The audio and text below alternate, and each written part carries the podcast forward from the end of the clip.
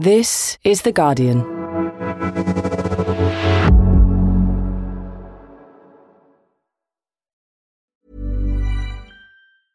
Finding your perfect home was hard, but thanks to Burrow, furnishing it has never been easier. Burrow's easy to assemble modular sofas and sectionals are made from premium, durable materials, including stain and scratch resistant fabrics. So they're not just comfortable and stylish, they're built to last. Plus, every single Burrow order ships free right to your door. Right now, get 15% off your first order at burrow.com slash ACAST. That's 15% off at burrow.com slash ACAST. Spin your passion into a business with Shopify and break sales records with the world's best converting checkout. Let's hear that one more time. The world's best converting checkout. Shopify's legendary checkout makes it easier for customers to shop on your website, across social media, and everywhere in between. Now that's music to your ears. Any way you spin it, you can be a smash hit with Shopify. Start your dollar a month trial today at shopify.com slash records.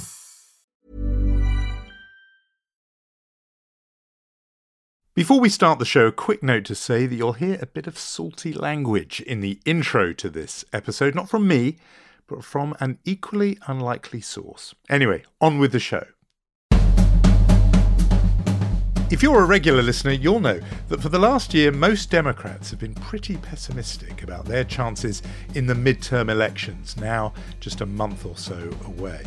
But are there signs of a new, more bullish mood in the party? I don't only mean moments like this one, when the president was overheard sounding, shall we say, assertive. No, no one fucks Yeah, goddamn right. No one F's with a Biden, said the president, and there are increasing numbers of Democrats who are sounding equally up for the fight, who think that things might just be looking up. One man noticed it before everyone else. This week, I talked to Democratic strategist Simon Rosenberg about why he thinks there's hope for his party. I'm Jonathan Freedland, columnist at The Guardian, and this is Politics Weekly America.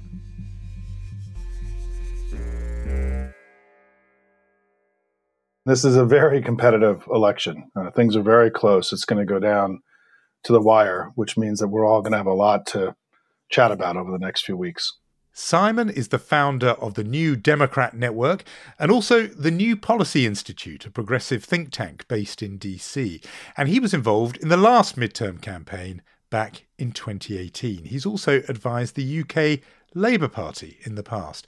He's been turning some heads for a few months now, as he's been predicting a better election night for his party than almost any other commentator in Washington. Listen, I had journalists laugh at me. I had, uh, you know, people uh, mock me. I mean, I even had a story in Politico claiming that I was risking reputational damage uh, over my predictions. And so, but I stuck to the numbers. I mean, I think what's important for your listeners is that every election is unique. No election is like any other election. This is I've been doing this for 30 years and and I think a lot of people were projecting experiences of previous elections onto this one and I think they a lot of people got it wrong. And we've still got this one has still got I think some twists and turns in it here in the United States in the coming weeks. So let's now walk through exactly the sort of train of thought, the line of thinking. So let's start first of all with before we get to how you ran against the conventional wisdom. Let's just talk through what the conventional wisdom was before. Hold on, and be and and and how uh, and where that came from. So many people, Democrats among them, but commentators and others, assumed that November 2022 would be a red wave, a big wave for the Republicans, and a wipeout potentially for Democrats.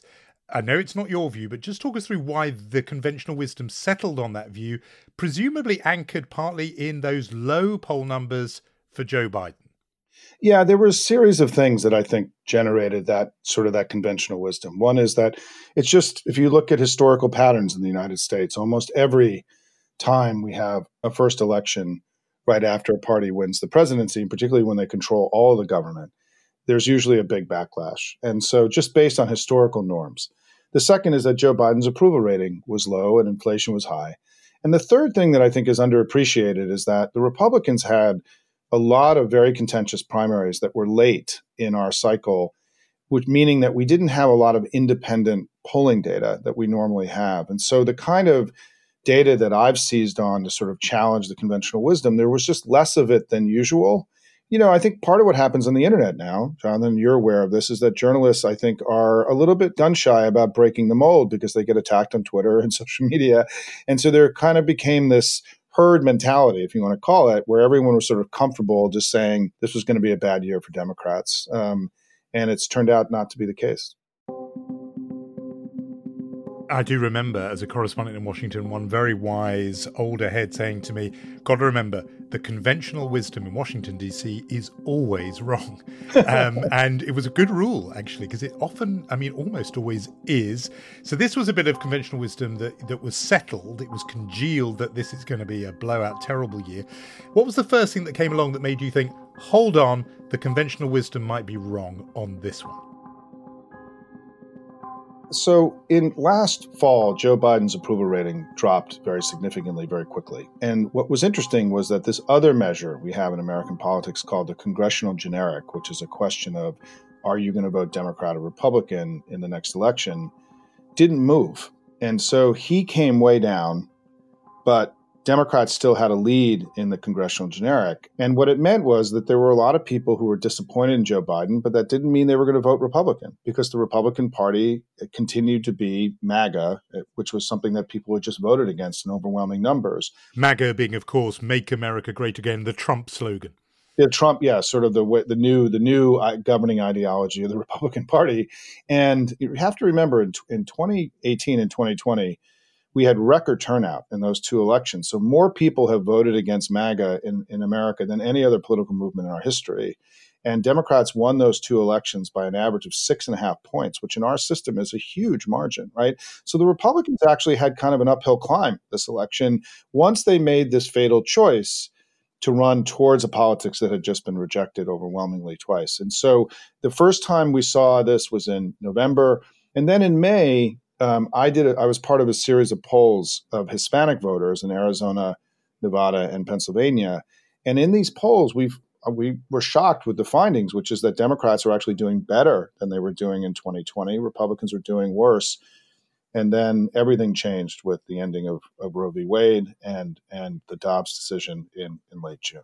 And we have talked about that specifically on the podcast, on this podcast, the galvanizing, energizing effect that has had on women voters in particular. And that did indeed upend the calculations of how Democrats might perform. But just on your point about, uh, uh you know, when MAGA, when the Trumpism is is there. Uh, Democrats have tended to do well. The conventional wisdom held that in 2022 that would be different because Trump was not on the ballot as he was in 2020, and nor was he in the White House as he was in 2018, and therefore with him no longer looming over people's right shoulder, as it were, when they've come to cast their ballots, that effect would, would be diminished or even absent in 2022. What makes you so confident that the spectre of Trump for anti-Trump voters is still still so potent in 2022 that it will still go Democrats' way? Well, I think first of all, Trump has not disappeared. I think what's happened for many many reasonable people is that you know they would have thought, "Hey, I voted against Trump; he's gone. The Republican Party will revert back to something more familiar and comfortable." And that actually hasn't happened. And I think the evidence of that is that you know we've had in the spring we had this series of things congeal to your to the word you used earlier, which was we had a series of mass shootings. We had the January 6th uh, committee hearings that took place, which were shocking, I think, to any reasonable person that watched them and also got very, very high viewership. And then we had not just the ending of Roe, but as passing then a series of just absolutely medieval abortion restrictions across the country, five special elections, by elections as they're called in, in the UK, where Democrats have outperformed their 2020 results by seven points, meaning that we're running better than we did in 2020. An election we won by four and a half points. And so there is a lot of data showing that since the end of June, the election has just fundamentally changed and, and that we have a you know we have a competitive election now, not a wave election.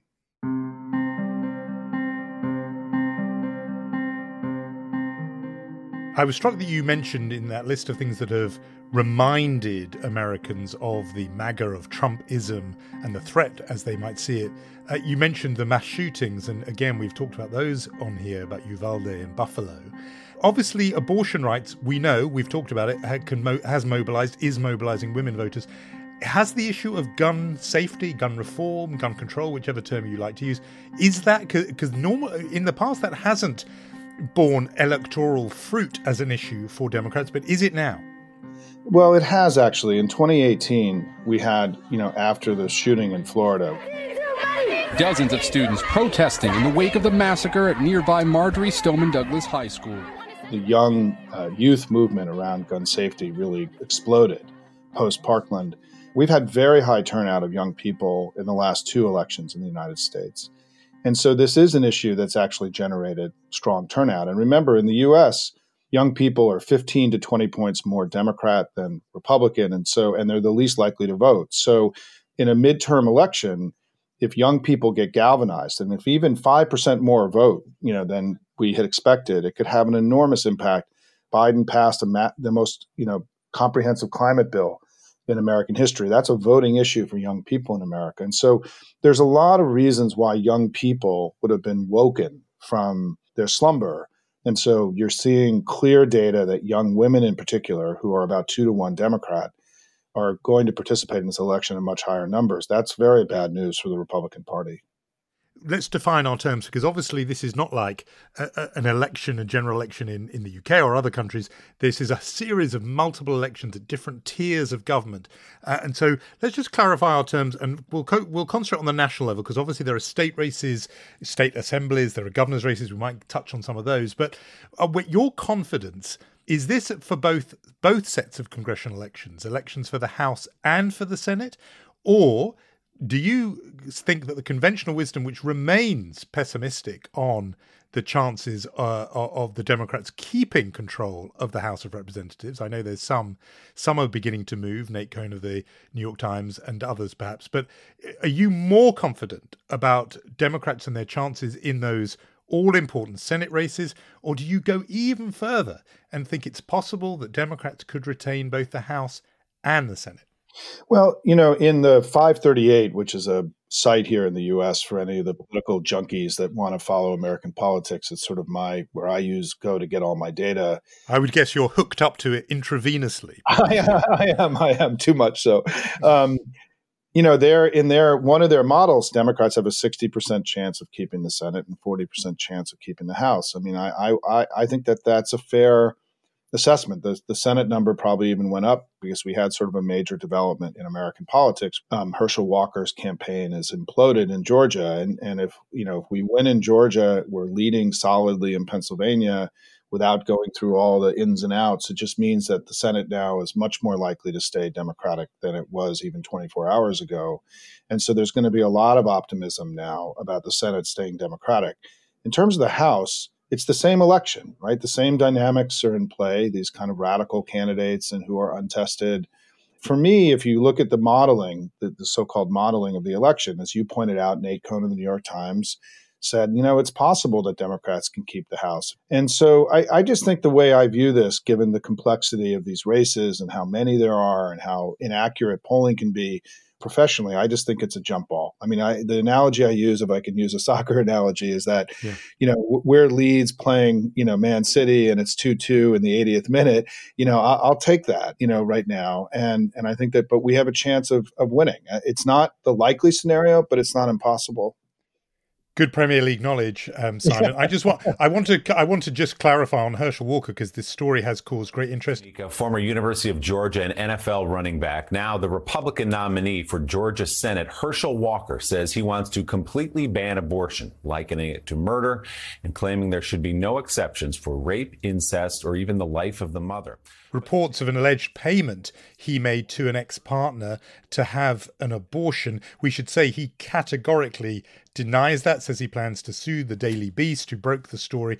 But it's definitely had an impact on his campaign. His own son, Christian Walker, has been tweeting about his dad's hypocrisy over his claims to be a family man and so on. Uh, so that's Georgia, an all important race. People will remember it was those two special elections in Georgia which gave Democrats' control uh, of the Senate back at the start of 2021. What are the other races that you've got an eye on where many would have said, yeah, that's just a lock for Republicans or leaning towards Republicans, where you are now or have become more optimistic for Democrats' chances?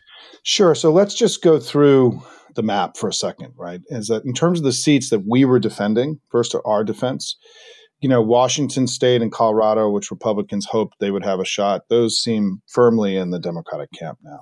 So those will be holds. That will be Democrats keeping those seats. Yeah. So New Hampshire, which was the Republicans also, which we hold, uh, that looks like it's firmly in the Democratic camp. Um, Pennsylvania, uh, uh oh no, I'm sorry. Let me go back to Arizona, also firmly in the Democratic camp.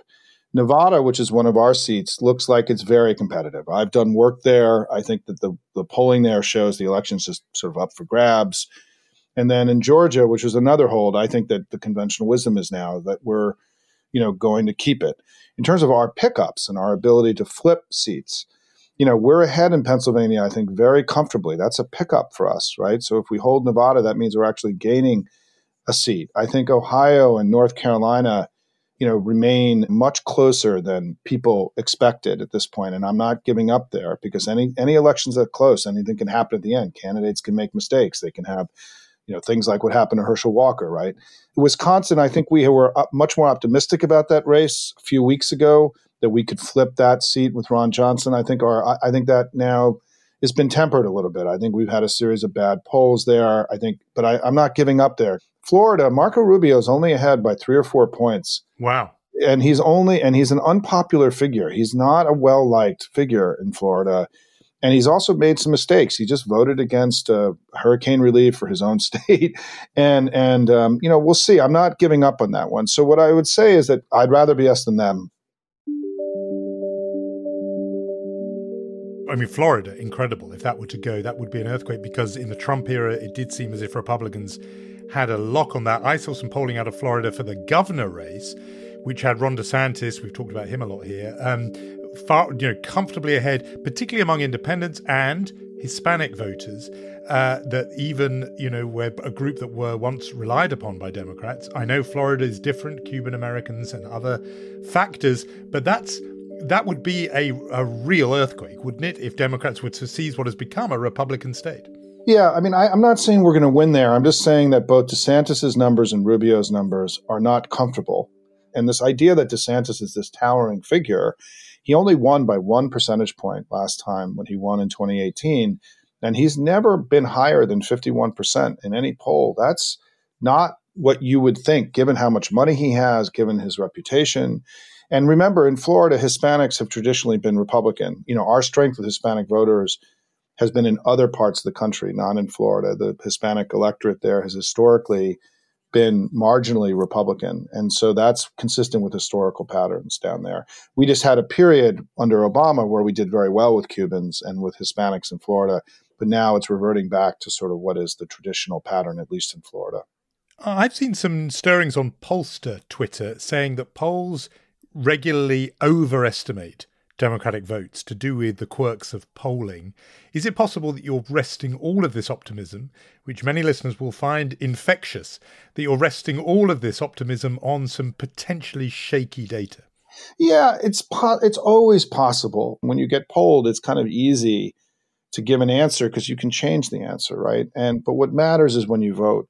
And in the five special elections we've had for the House since Dobbs happened, Democrats have overperformed their 2020 numbers by seven points.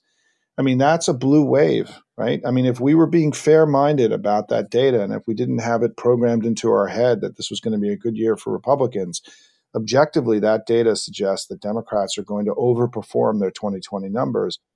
Let's say you are right and Republicans uh, lose an election they had expected to win. What is your, I know you're on the other side of the aisle, obviously, but what is your expectation, prediction for what happens to them? You and other people who I've spoken to in recent months have said Republicans have become the party of MAGA. If they lose a third national election in a row, in effect, does that party begin to change course, do you think? The way to think about the Republican Party right now is that if we were in a parliamentary democracy, there would have been a new party created that would have been an anti MAGA, center right party that would say, be getting five or six percent of the vote um, with Liz Cheney and Bill Kristol and Michael Steele and others, and they would have aligned with us in some kind of coalition. Our system doesn't really allow that, and and what is important to recognize is that the group of people who are opposing MAGA, who used to be Republican, is growing. It's becoming more institutional. They have more organizations. They're spending tens of millions of dollars in this election of Republicans telling other Republicans not to vote Republican. Liz Cheney is going to campaign with Democrats. You know, it's hard, it's un, an unimaginable event, right? For those of us who know the history of modern American politics, the thing that's going to cause Republicans to walk away from MAGA is they keep losing, right? I mean, that more than anything else. And so, yeah, the stakes on this for the United States, for the world, right? Because if if Republicans come into power in the House, we could see, for example, it will be much more difficult for Joe Biden potentially to continue the efforts in Ukraine. I mean, we could have a significant geopolitical impact of us losing either one of these chambers. And that's why the stakes in this election are not only high for us here in the US, but for the whole world.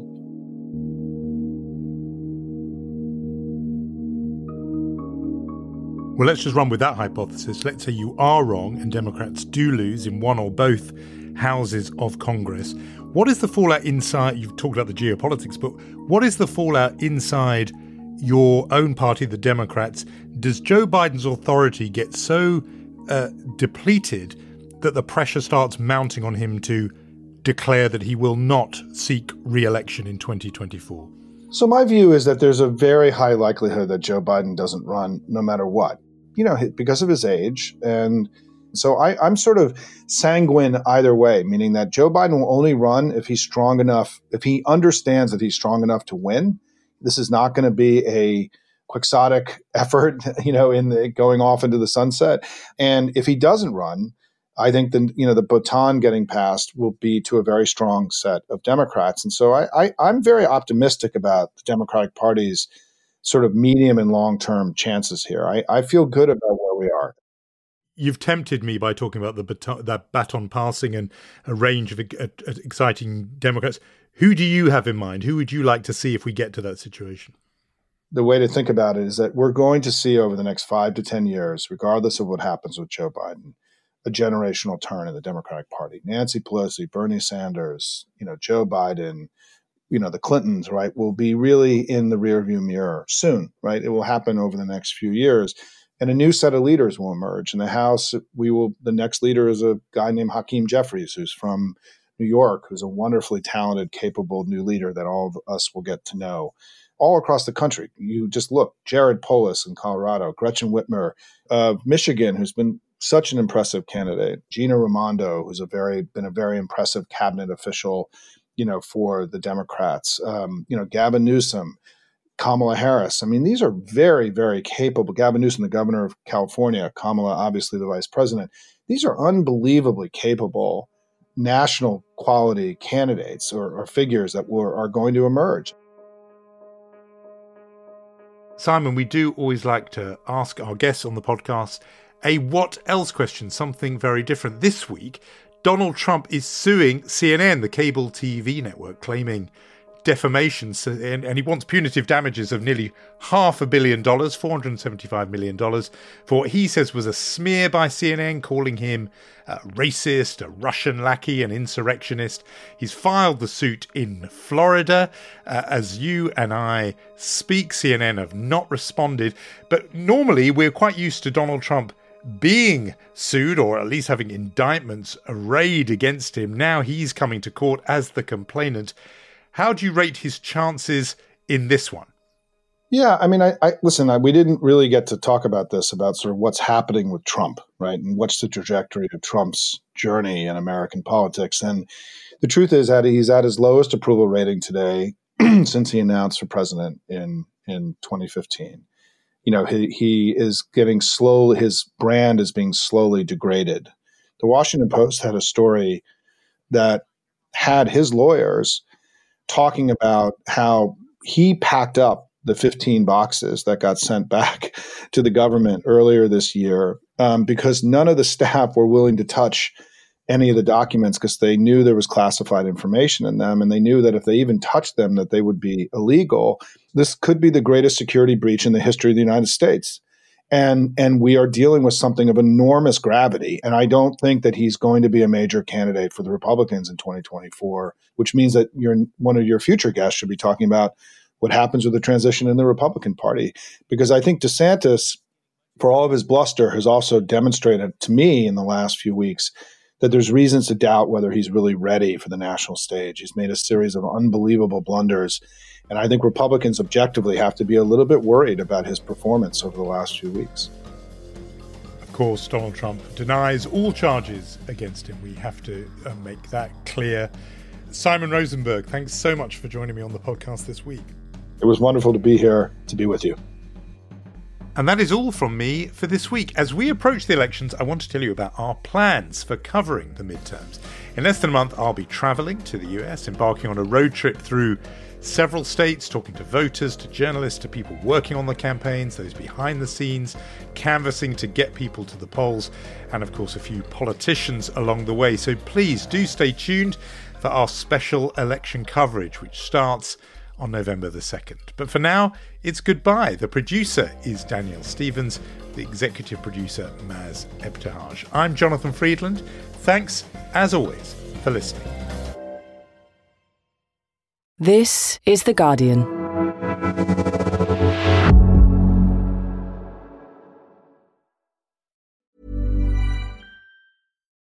For the ones who work hard to ensure their crew can always go the extra mile, and the ones who get in early so everyone can go home on time, there's Grainger, offering professional grade supplies backed by product experts so you can quickly and easily find what you need.